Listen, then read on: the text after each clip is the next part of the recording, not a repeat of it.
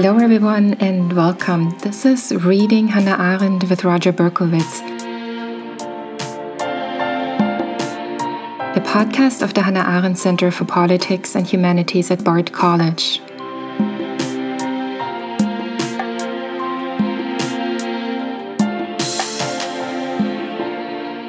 The Hannah Arendt Center provides an intellectual space for passionate, uncensored, nonpartisan thinking in the spirit of Hannah Arendt.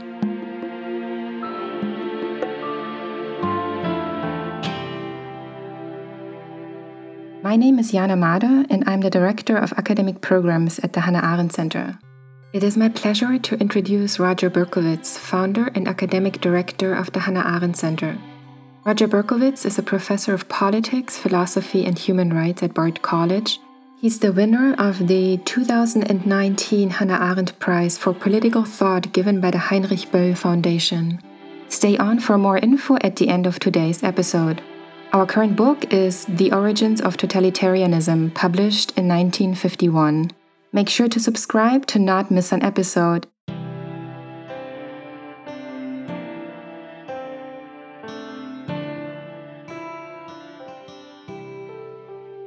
Hi, Roger. It's great to see you. Hey, Anna. Good to see you. Beginning of a new semester, right? I know. Yeah. Happy first week. It's always the best week. Isn't it? I, I love it. Everyone's so excited. Everyone's like, we're going to learn a lot. it's sort of, you know, I, I love the first week because, you know, that's when people just are ready to go and we're about to learn something. So it's always, uh, it's always my favorite week of the semester. Oh, full of excitement. I love that. Yeah. In this episode this week, you will be discussing chapter 12 Totalitarianism in Power. It's a very long and heavy chapter. You'll be talking about Arendt's take on the role of ideologies in terror for totalitarianism, the state as a front organization, her so called new concept of power, and the new concept of reality, as well as absolute domination, which is carried out in concentration camps. I was thinking, you know, it's the first week of the semester, and I was wondering um, have you taught this book before in classes? And I know you will be mentioning um, later in our chapter reading, Darkness at Noon, a text that you also bring in at times. Wondering if you can talk a little bit about experiences in the classroom and um, bringing in other texts, specifically that one. Yeah, sure. Thanks, Jana. So, yes, I, I teach the origins of totalitarianism every other year at Bard. I teach it in a course called The Dignity and the Human Rights Tradition. And the, the course is structured around a reading of the entirety of the origins of totalitarianism, which takes the whole semester. But as we're doing it, we're also reading sources in international law, human rights, and and literary and other philosophic sources to try and provide context and and understand the book and its place. And when I teach this chapter, chapter 12 on totalitarianism and power, I have them read a short novel by Arthur Koestler named Darkness at Noon which is one of my favorite novels. I first read it as a freshman in college many years ago. Ostensibly, it's about a man named Rubashov, who is a leader of the Russian Bolshevik Party and very important, and now has been arrested and is being interrogated and uh, going to be put on trial. And they want him to confess to crimes that he did not commit. It's largely a long rumination on his part, but with some conversations with some of the interrogators.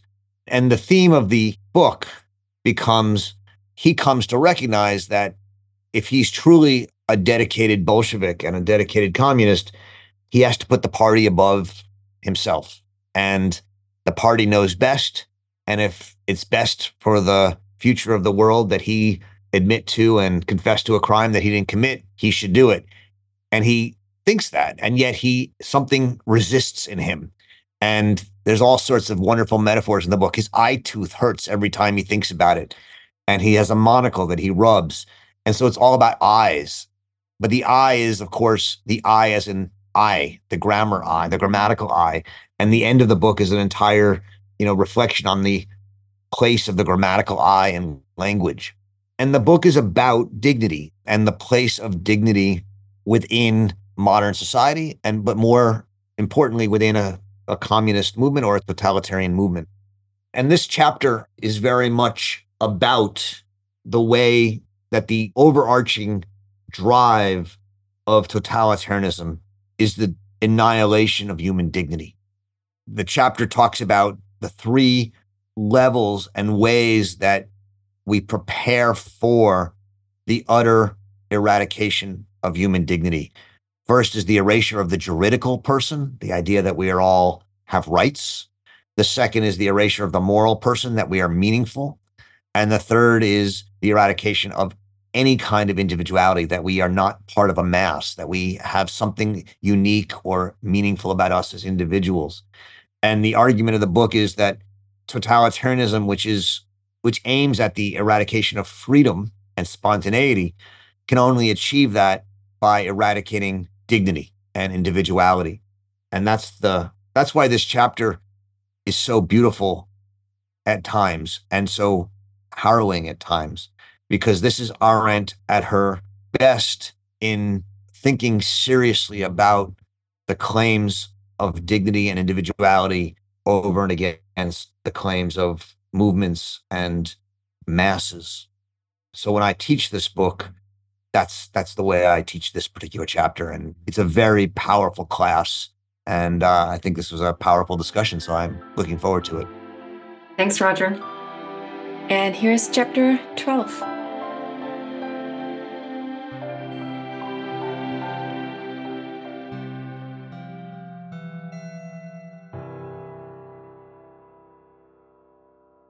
Welcome, everybody. My name is Roger Berkowitz. I'm the founder and academic director here at the Hannah Arendt Center, and thrilled to have you joining us for the virtual reading group. We are still reading Hannah Arendt's great book, The Origins of Totalitarianism. This is a book that, you know, many people over the years have found incredibly relevant to what's going on in the world today, and, and for good reason. We are reading today chapter 12 of the origins of totalitarianism, totalitarianism in power. This is a long chapter. I hope you gave yourself the time to read it. It may be the longest chapter in the book, along with the Dreyfus chapter. It's incredibly detailed. The footnotes are sort of must reading here. And if you don't read the footnotes, I think it's actually much harder to understand what's going on. But what's it about? right? And and why is it, it it's such a, an important chapter? Last week we read the chapter on the totalitarian movement, and we saw that there were two parts of that: propaganda and organization. With the idea being that before it takes power, totalitarian movements have to in a sense convince the masses not the classes but the masses and and draw them into it and that it does that on the one hand with propaganda, but that its most effective weapon of propaganda is is organization, organizing people into a movement that gives them a sense of meaning and and powerfulness. But once totalitarianism takes power, once a totalitarian movement enters the government and becomes the leading part of the government, things change. And she talks about at the beginning of this chapter the paradox of totalitarianism in power on page three number 391 the paradox is simple is that this totalitarian movement which created a coherent fictional narrative a co- coherent fictional world now must establish that fictional world as a tangible working reality it has to actually you know if they say we're going to create a world in which there are no jews they actually have to bring it about. Or if they say we're going to create a world in which the proletariat have power, they have to bring it about. At the same time, they must prevent this new world that they bring about from developing into a stable reality. Because if you do develop the new world into a stable reality where it has laws and institutions, then the movement, the idea that you're creating a movement that gives people meaning and power, will disappear and the power of it will be dissipated. And so totalitarianism has to at once take power and and create a working reality based on what it claims, but it also has to retain the kind of permanent instability that allows it to draw people into a movement. And this is the paradoxical situation of totalitarianism in power. You know, she gives an example in footnote seven that the Nazis had to move from a racial selection of full Jews then to half Jews, then to quarter Jews, then to the insane, then to the sick. And they would have to keep moving the groups that they would attack in their ideologies in order to keep the movement going. You can't ever, you can't just get rid of the full Jews and then stop because the whole premise of the movement of totalitarianism is this organizational capacity to push people and to direct them and give their lives direction and meaning. And so this is the problem that totalitarianism in power has. The result of that is that in the struggle for total domination of the total population of the earth, a totalitarian government has to seek to eliminate every competing non totalitarian reality, right? They have to aim at world domination. They can't just stop. So you can't have a totalitarian government that takes over a country and then just stops and says, we, we, we have Germany or we have Russia or we have Turkey or we have China or we have or America. They have to keep going because if you just stop there, the movement stops, right? The directionality, the mood of of undoing and and creating a sense of coherence stops. And so Arendt is is here in this chapter on totalitarianism and power, trying to express and show us how totalitarian governments navigate this paradox. She makes it very clear that there are two totalitarian governments that she's talking about. She says there are only two authentic forms of totalitarian domination that she's writing about. This is in 1950. Doesn't mean that there aren't going to be future ones, but it's certainly only those two, and that's Nazis. And it's important here to understand the dates she puts on it. Nazism after 1938, right? Not Nazism when it was just a movement.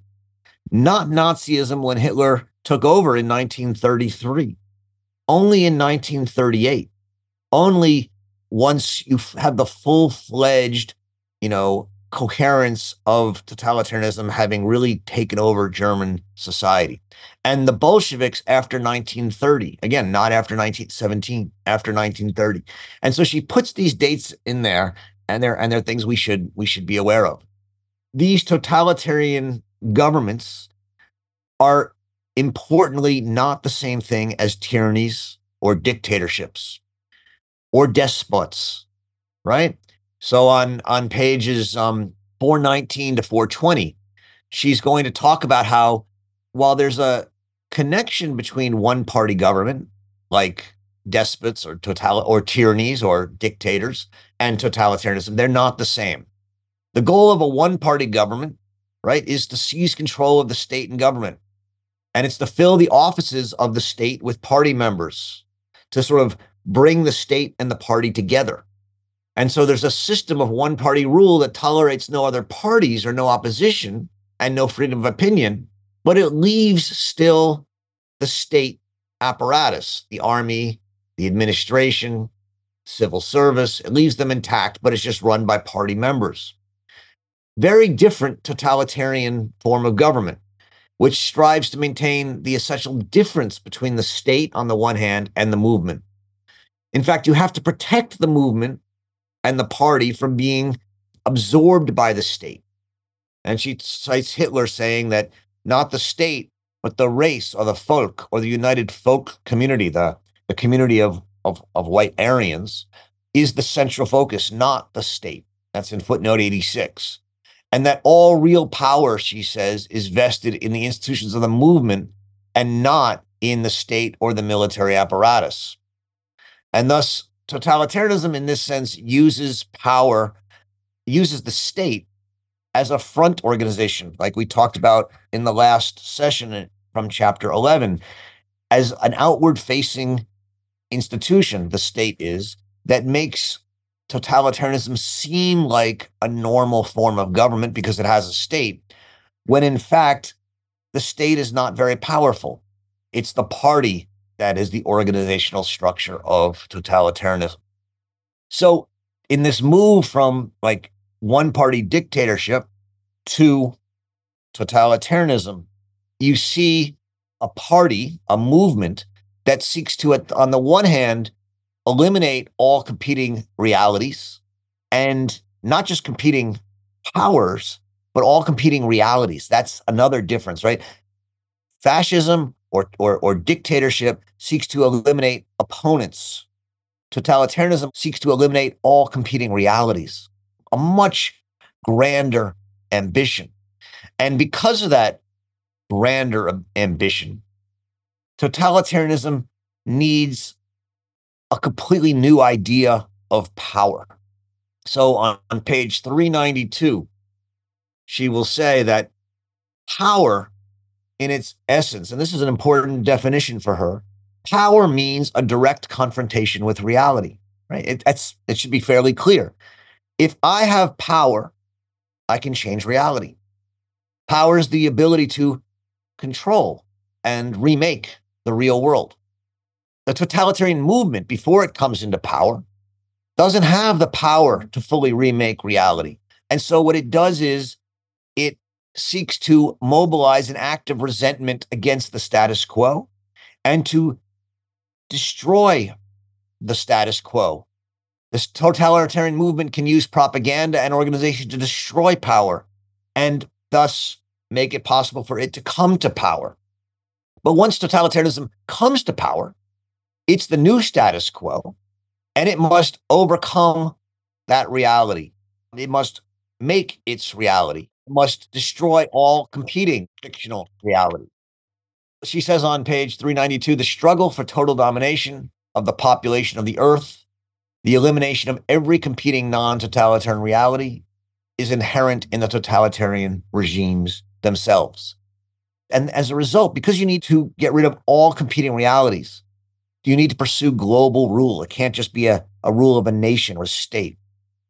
Even a single individual she says, can only be absolutely and reliably dominated under global totalitarianism, right? That's why a totalitarian movement has to be global, whether it's National Socialism or Bolshevism, it has to be international. It's why she is so convinced that nationalism is not a helpful way of understanding totalitarianism and that nationalism is deeply opposed to totalitarianism. Now, totalitarianism can use nationalism as a propaganda in an outward facing way to her fellow travelers, to front organizations, etc. But it can't be at its essence. On 392, she adds that totalitarianism in power must aim at the full elimination of freedom and spontaneity. In many ways, this is her, this is one definition of totalitarianism. It is the effort to completely eliminate freedom and spontaneity from the world. She continues, it is a quote, laboratory in which to carry out the experiment with or rather against reality, the experiment in organizing a people for the ultimate purposes. It's an attempt to organize. Remember back what we were talking about last week with directing and organizing a mass of people into a common purpose, into ultimate purposes. Okay, that's the introduction to the chapter. She then says, I'm going to pursue understanding this in three parts. The first part is the state, the totalitarian state, which she says offers a, a means of administration that that aims at world domination, at total domination of a global world. And so you have to create a state that is flexible and malleable enough that it actually doesn't seek stability, but constantly seeks to grow. And that's a problem. That's part of the paradox of totalitarianism and power, because most states seek stability. The second part is the secret police, which she sees as dominators of the domestic experiment in transforming reality into fiction. Part of what a totalitarian has to do is have the power, this new concept of power, to impose its fiction on reality. And third is the section on the concentration camps, uh, which he calls total domination, as the special laboratory for the experiment in total domination. So, in part one, the so called totalitarian state. Why is it so called? Because it's a state without structure, it's a state without stability, uh, it's a state that's not a state. She says that there are that the whole premise of the totalitarian state is that it undermines itself. So these totalitarian states pass laws, but then ignore the laws. She says that the state is less important than the party. And so a big part of this is the dual authority of the party and the state. And you have a complete absence of system and state, she says on 395. She then develops this idea of duplication, which she talks about in a number of chapters in this book the duplication of administration so that the party is parallel and higher to the state. But also, the state apparatus can be called at times to neutralize the party when needed. So there's an overlapping system of bureaucracies. The point is that the totalitarian state has no structure.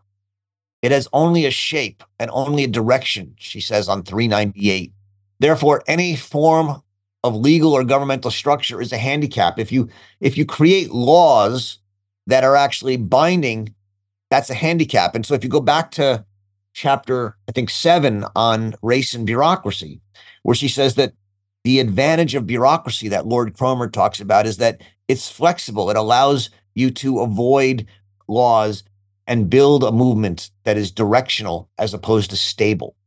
She says that the masses who had left the classes, the detritus from the classes, the masses have become, have started to move and flooded the legal and geographical borders of modern societies.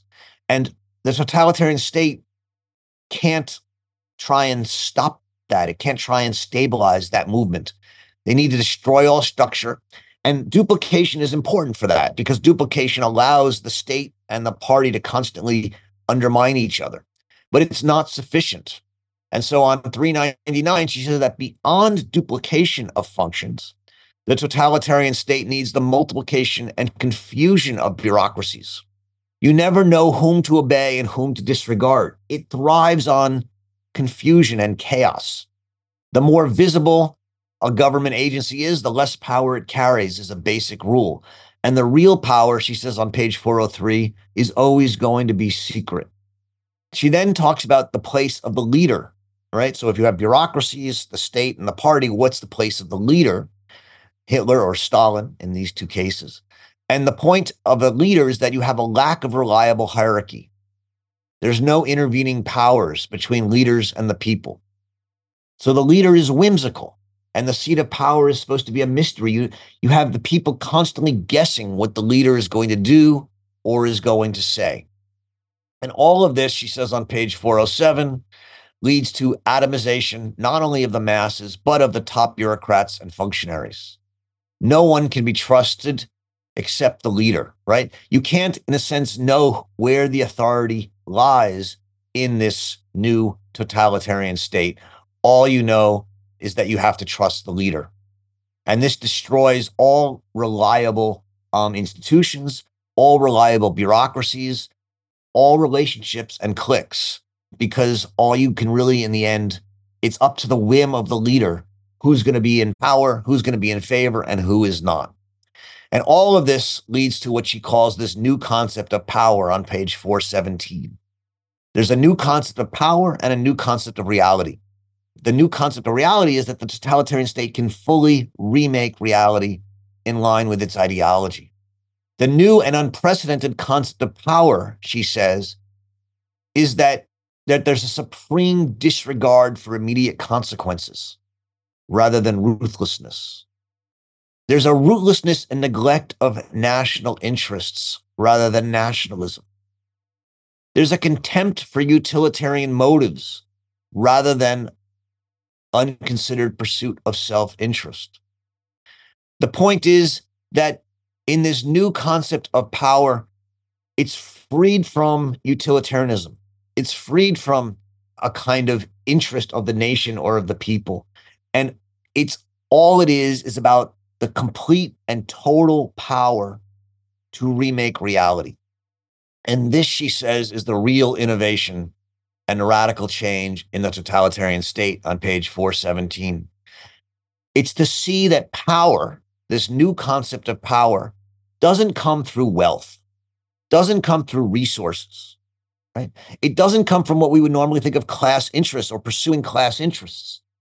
Power comes through organization, so to go back to chapter 11 and totalitarian movement, Organization there was a, was a method of propaganda, of bringing people to embrace the totalitarian movement before it has power. But once it's in power, organization is now a form of power towards total domination. And she writes on page 418 power lies exclusively in the force produced through organization. I'll just repeat that because I'll let it sink in. Power lies exclusively in the force produced through organization. If you can take 60,000 men in a unit, whether that unit is in the army or in the Environmental Protection Agency or in the Department of Homeland Security or in, you know, a police force. If you could take 60,000 men and make them into one unit so that they have the same behavior, the same ideas and even the same facial expression. Right? That's why the these these pictures of people marching in lockstep with the same uniform and the same, you know, Heil, you know, are so frightening. It's the complete transformation of individuals into a unit. And that is what she says is the currency of power in totalitarian regimes. It's not in, you know, the, the power of your country doesn't come from a rich soil. It doesn't come from a large GDP. It doesn't come from technology. It comes from the force of organization and the cadres of the party that people will follow you lockstep. That's the core of power. And so if you're the so-called totalitarian state is all designed not to create a better GDP, not to create more technology, not to create more food.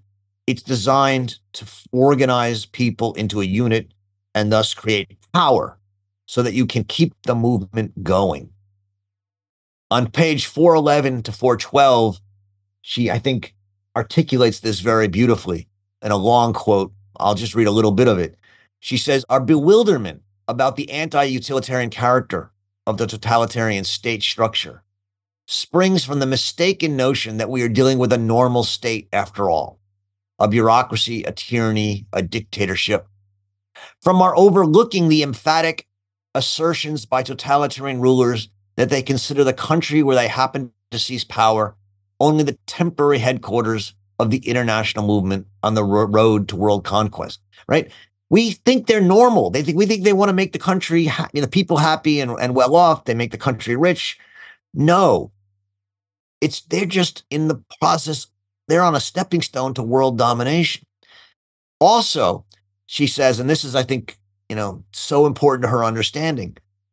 They reckon victories and defeats in terms of centuries or millennia, right? They're not interested in winning now. They're willing to suffer and they're willing to lose as long as they are in the process of organizing people for a longer battle or a longer struggle. And that's and that's the that's the core of how this new concept of power that she imagines in the in the so-called totalitarian state. If all real power is in this organization, is in a movement and not in the state, right? That means that power has to constantly be mobilized and power has to constantly be organizing people. And that means it has to be, in a sense, hidden behind the facades of ostensible power because it has to constantly be be driving people forward. And that's why she says the core power striving structure in totalitarianism is the super efficient and super competent services of the secret police.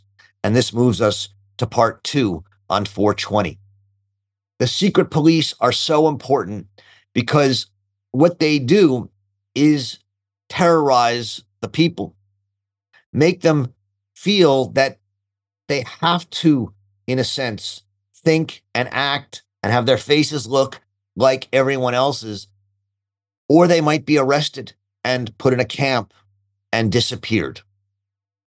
Terror is the real role of the police, the secret police, and terror is the actual content of totalitarian regimes. And the key to terror is to replace an ordinary suspect with what she calls the objective enemy on 423.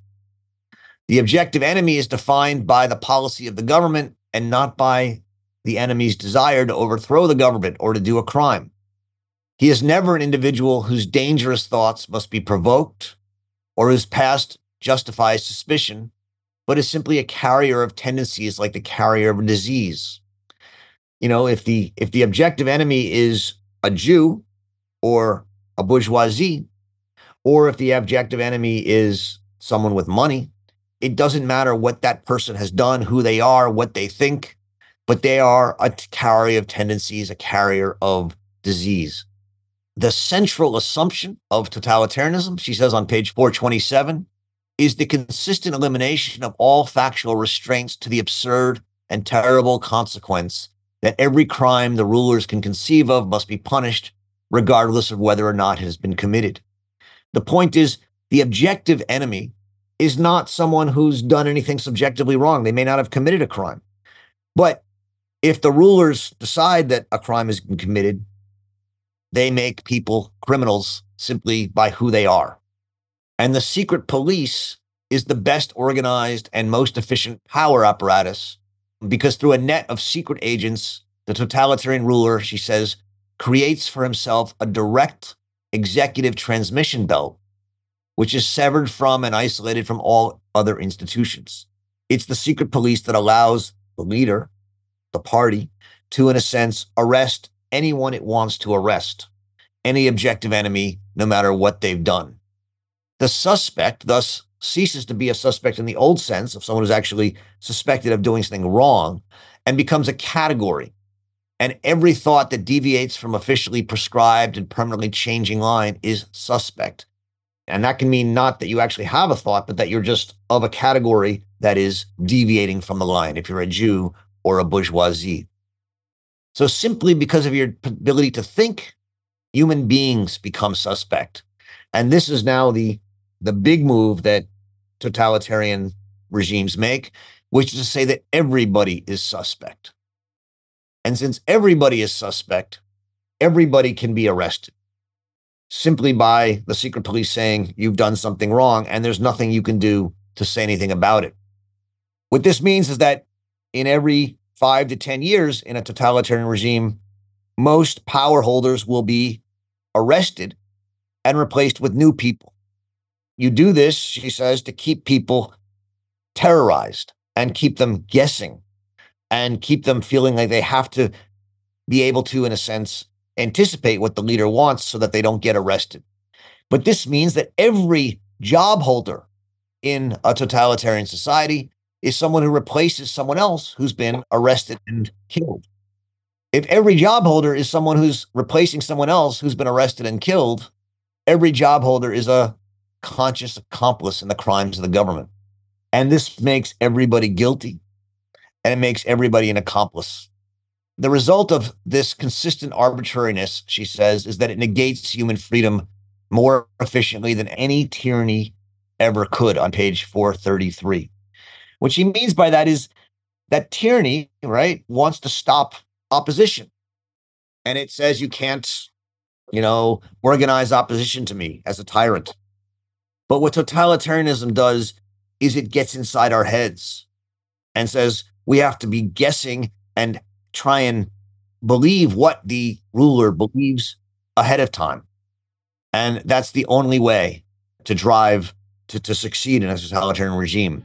And that's the consistent, the, the, that's the most effective way to get rid of freedom that has ever been invented.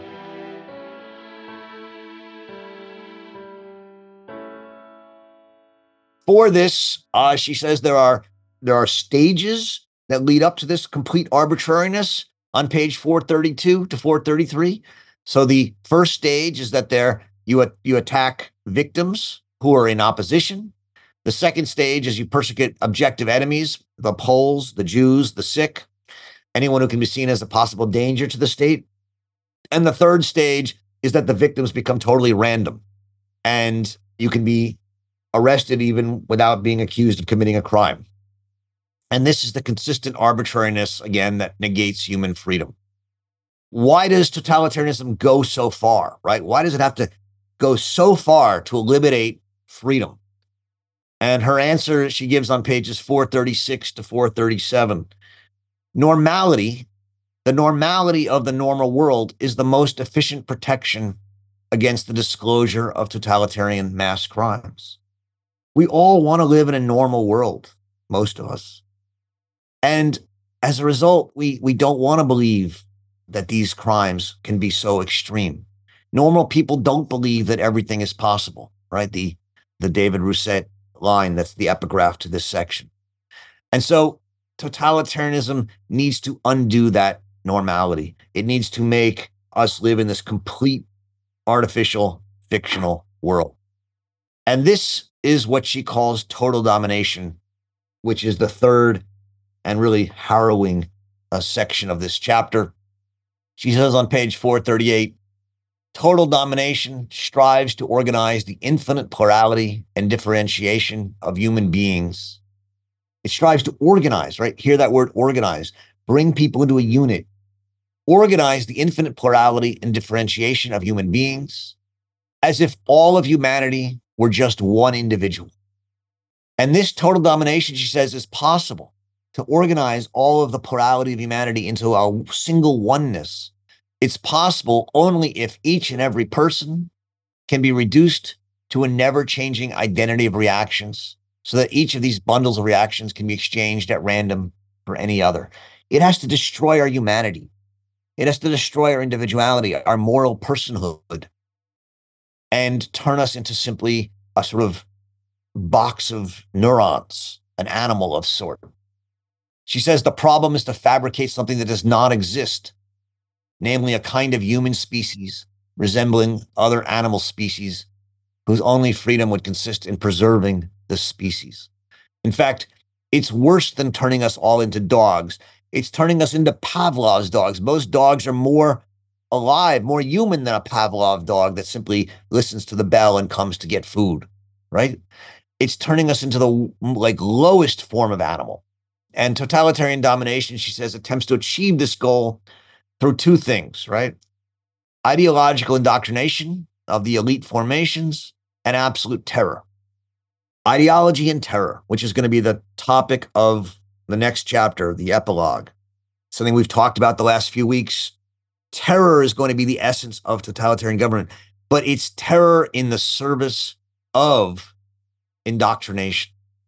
It's not just terror on its own, because the terror has to service a kind of ideological, logical consistency. And so the totalitarian domination uses ideolog- ideological doctrination, it uses terror. And the absolute terror in the camp, she says, becomes the proving ground for ideological indoctrination. It's what allows us to show that we can actually create a total domination of a logical system on ideological grounds.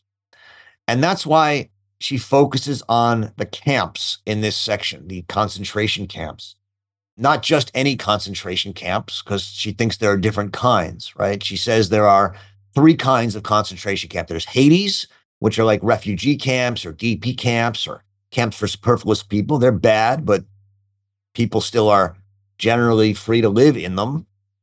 Then there's purgatory, which she says are like those camps, but with forced labor. So she calls them like the Soviet labor camps. And then there's hell, the concentration camps, the death camps, where the whole of life is systematically organized in order to torment people. She's focusing on these camps, which are meant to exterminate people, but more than exterminate people, to engage in the ghastly experiment of eliminating freedom, of eliminating spontaneity in human behavior, and turning man into a perverted animal. That's on page 438. On 439 to 440, she she has this warning, right? Which is one where we should at least be aware of. And the warning is that we should not look away from trends leading towards these kind of totalitarian domination experiments, that we should not think it can't happen here. We should also, by the way, not say it's happening here at all times. But she says on 439 to 440, there is a great temptation to explain away the intrinsically incredible by means of rationalization. In each one of us, there lurks such a liberal, wheedling us with the voice of common sense, right? All of us have this voice of a liberal, of our common sense in us, telling us, yeah, you know, okay, it's bad, but it's not going to be so bad, right? And it's easy to say that. And what she's saying is sometimes it gets that bad. And we need to dwell on the horrors. And that's what she's going to do on these pages. She says in Nazi Germany and in Soviet Russia, it got that bad. Um, and so on 441, she says, look, there have always, I mean, this is, this is, this is a, a rhetorical move she makes in a number of places. She made it in, in chapter nine as well. And it's one that I think a lot of us have a hard time taking seriously but I think it's worth taking seriously. She says there have always been wars of aggression. She says there's always been massacres of enemies. I mean, we're seeing that around the world now. And she says that's bad, but that's not so bad. She says there's always been slavery, and that's bad, but she thinks it's not so bad.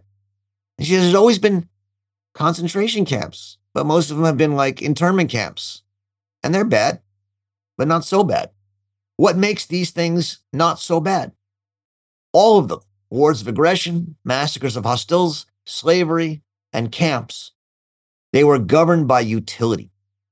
And because they were governed by utility, they were governed by common sense.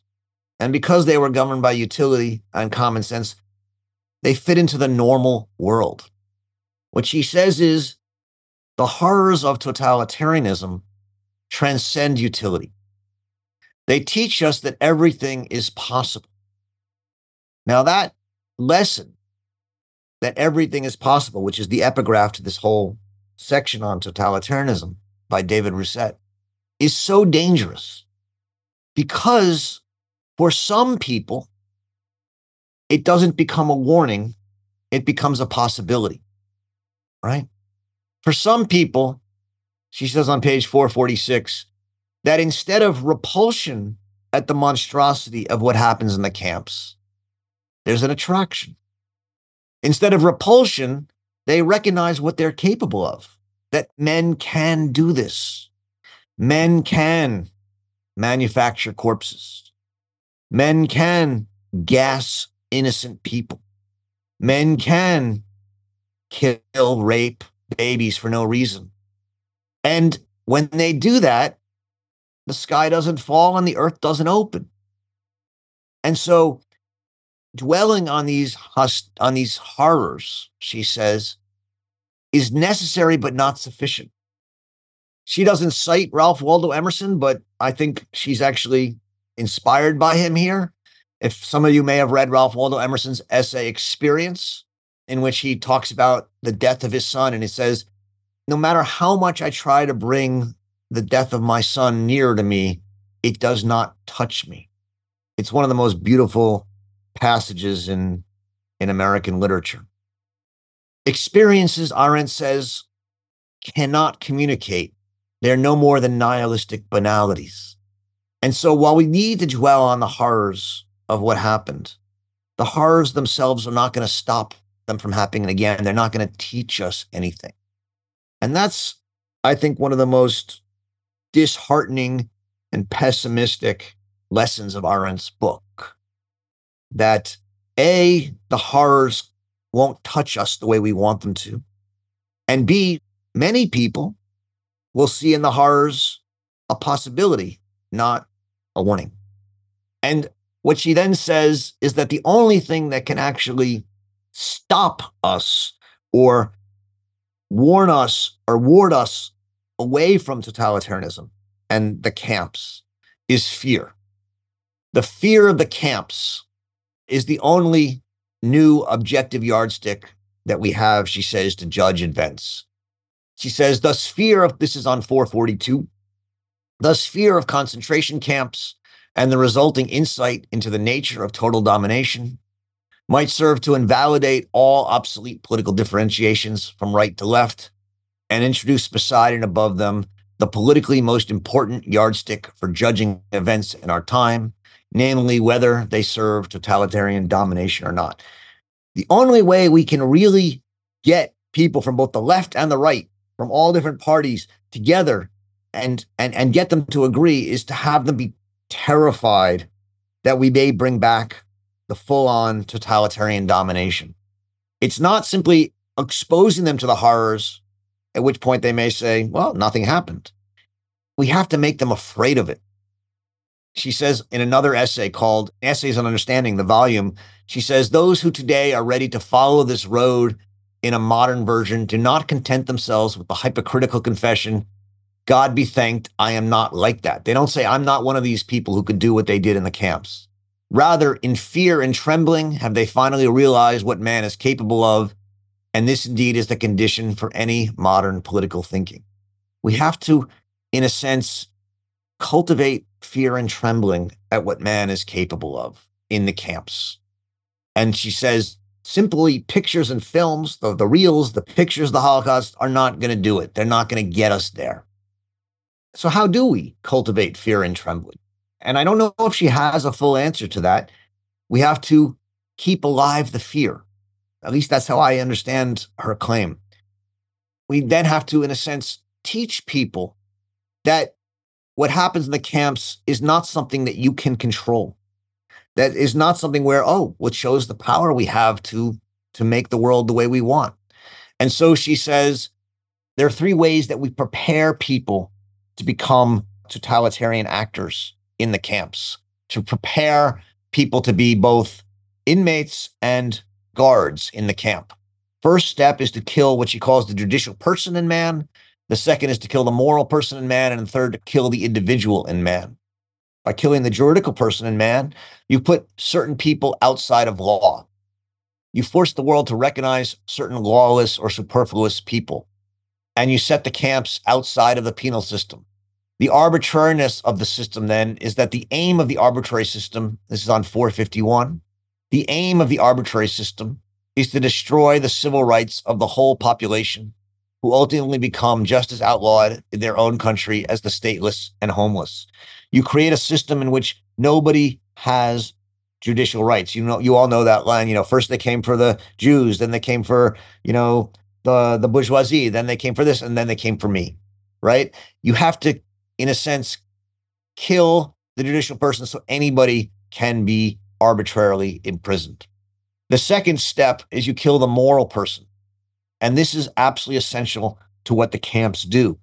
You make martyrdom impossible on page 451 by removing publicity, by setting the camps in secret, keeping them behind barbed wire, by making people disappear. You take away the morality of protest and opposition. People in the camps can protest all they want, it won't matter. You make witnessing impossible, there's no testimony. And thus you rob death of its meaning.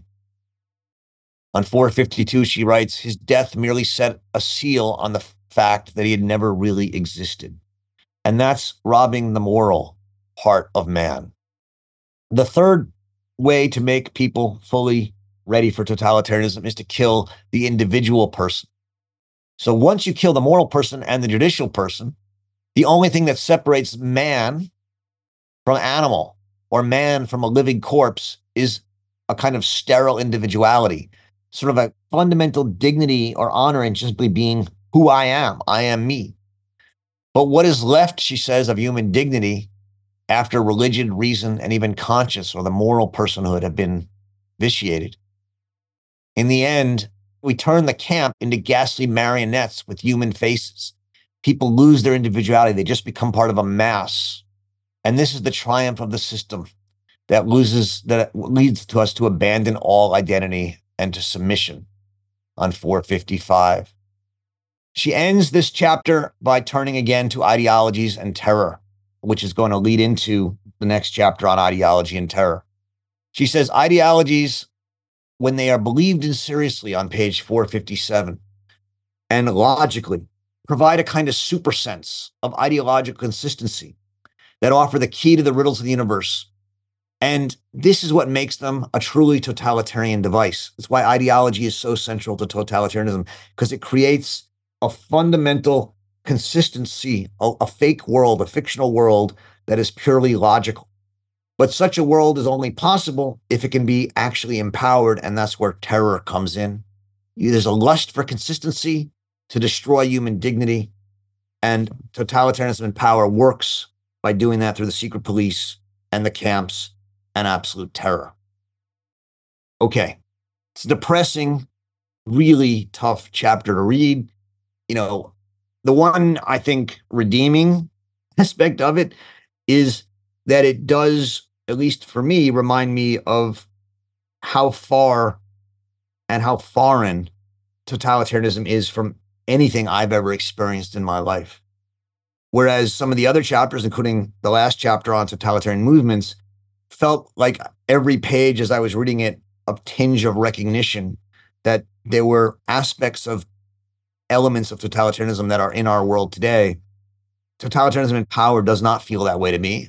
Uh, I, I wonder if you guys agree or disagree, and I'm happy to have that conversation. But it is a reminder of how extreme and uh, horrific totalitarianism was and can be.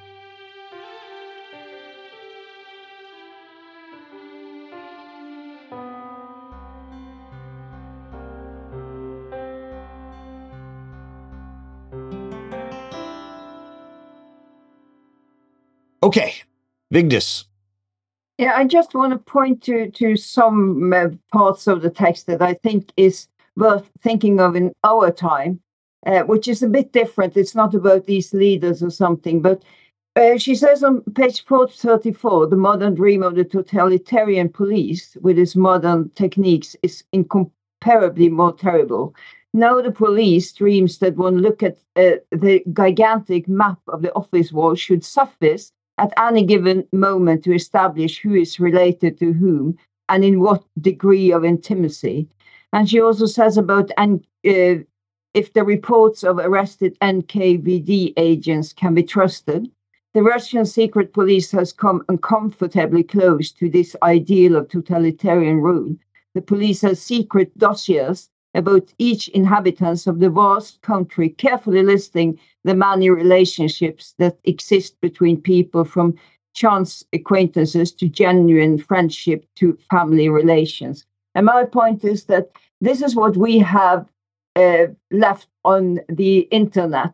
What we do when we use social media, when we, we scroll on the web and whatever, there's a, lots of information that is gathered about, about people that they freely have uh, uploaded there in different ways. And if you combine this, she also says on 457 the totalitarian attempt to make man superfluous reflects the experience of modern masses of their superfluity of an overcrowded earth. And I think of this in relation to especially transhumanism and uh, dataism, the belief that the machine learning, which is very advanced in nowadays, can save humanity.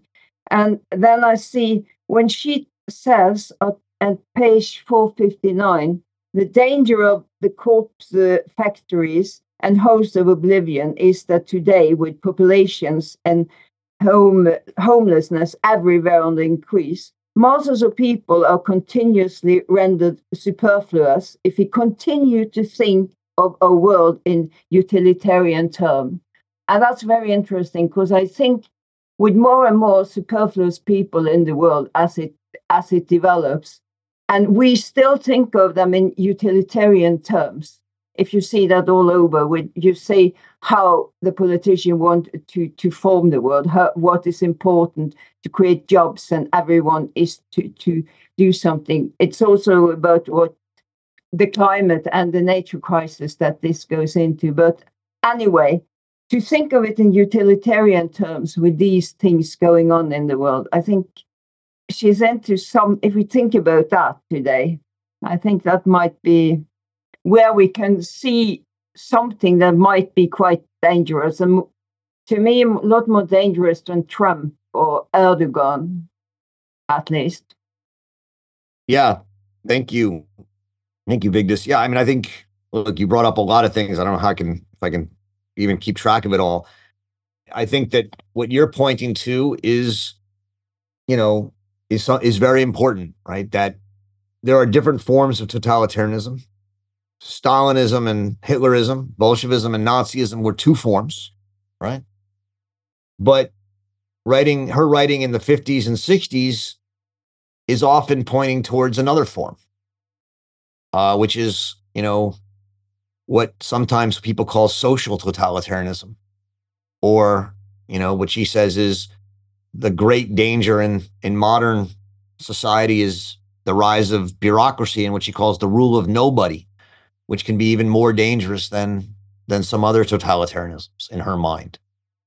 And and there is a way in which, you know, what you're calling transhumanism or data or uh, bureaucracy, which seeks to, in a sense, turn all people into simply data points and govern rationally according to, you know, that kind of, uh, you know, artificial intelligence, you know, rational uh, idea would be the most horrific form of totalitarianism one could imagine.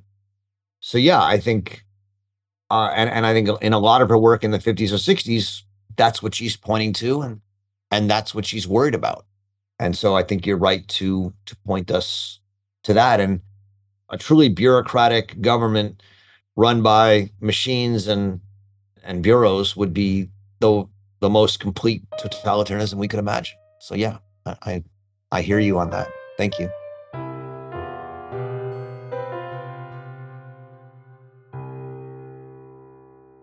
Jerry. Roger. Where to begin? I Never. You know, I want to say first, I think that I agree with you completely that reading this chapter, one does not relate to the experience today that is described in it. I think you said that. Why do you think it is, Roger, that uh, this book, you couldn't get a copy of it after 9 11, and it's continued.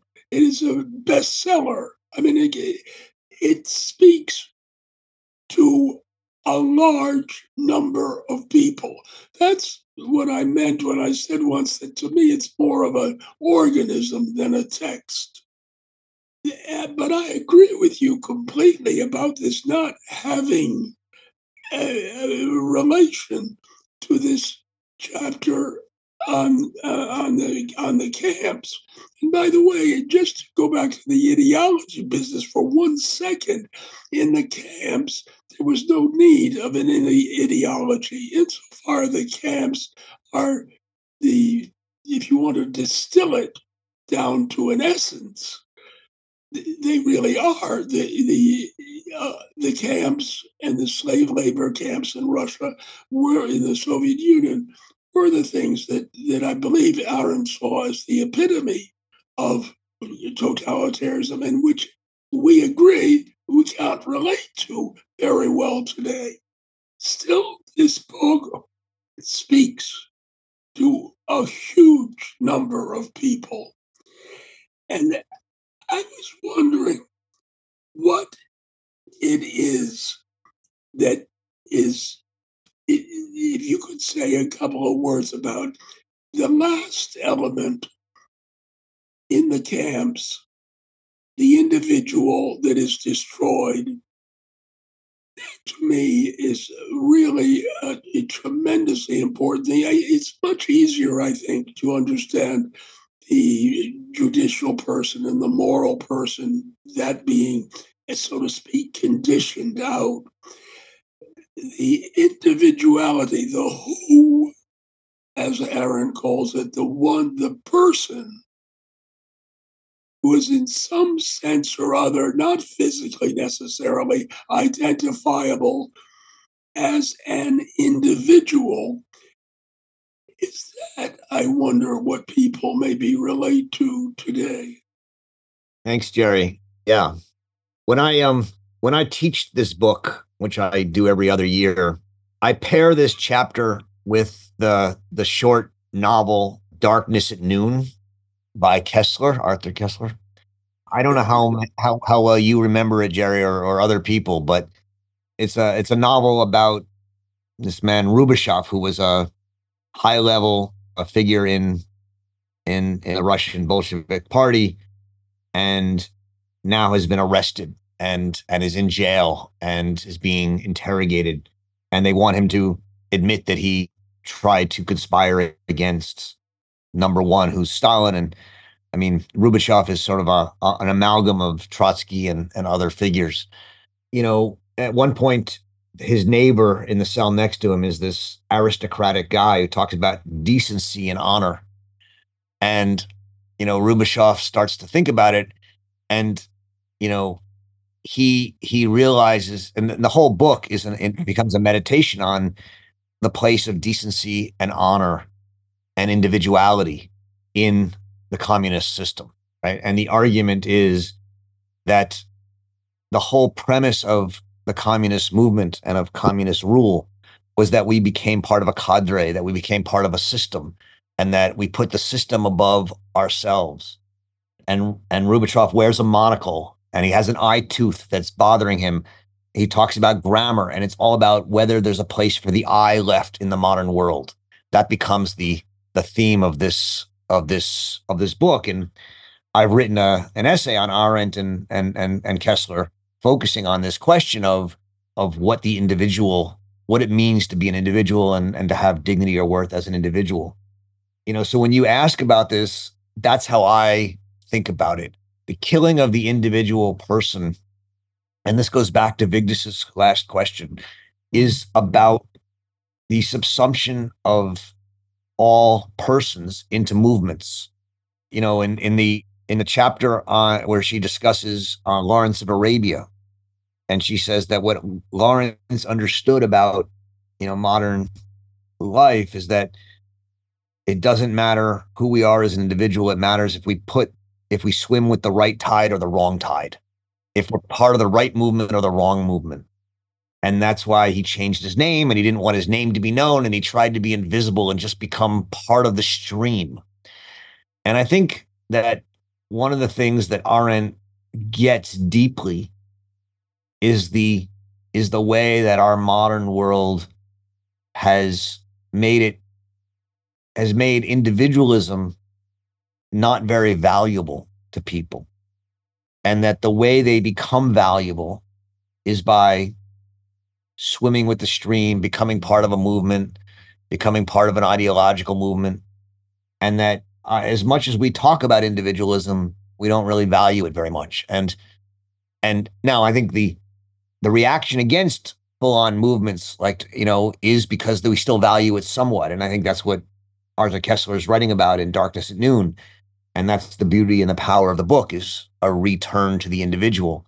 And I think Arendt's work is from start to finish a meditation on the possibilities of being a unique, plural individual in a world that increasingly only rewards us for being parts of movements or groups.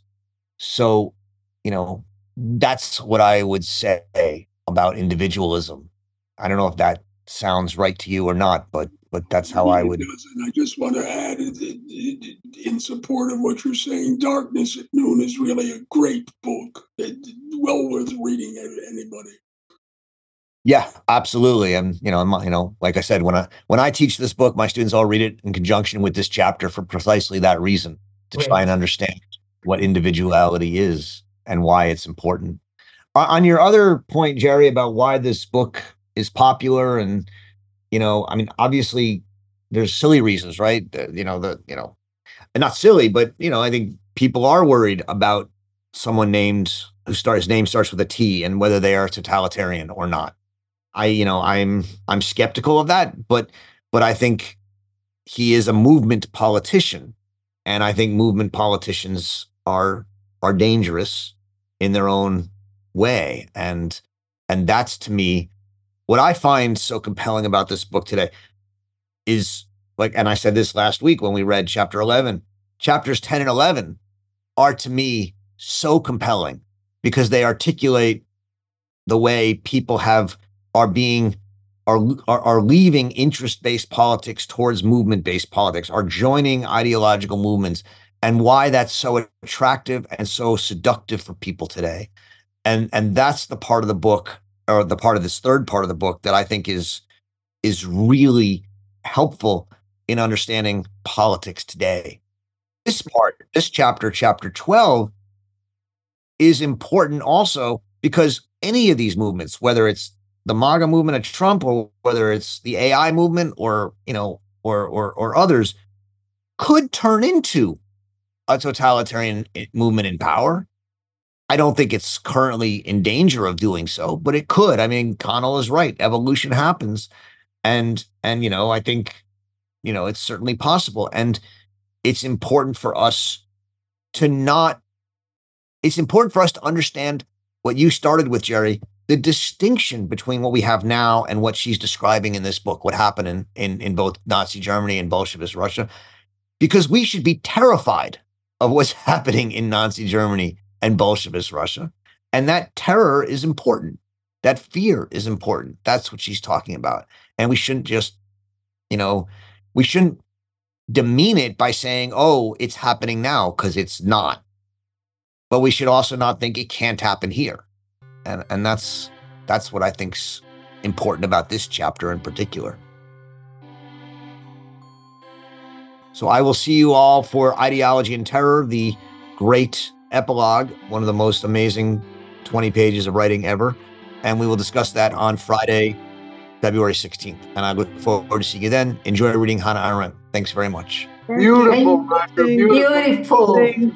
Thank you. Guys, thank you. Thank you, Profe. Ciao. Gracias. Ciao. It's great to see you all. Thanks, Roger. So, so Yeah. great. everyone. Thank Excelente, you so Professor much. Roger. Excelente. Thank you all.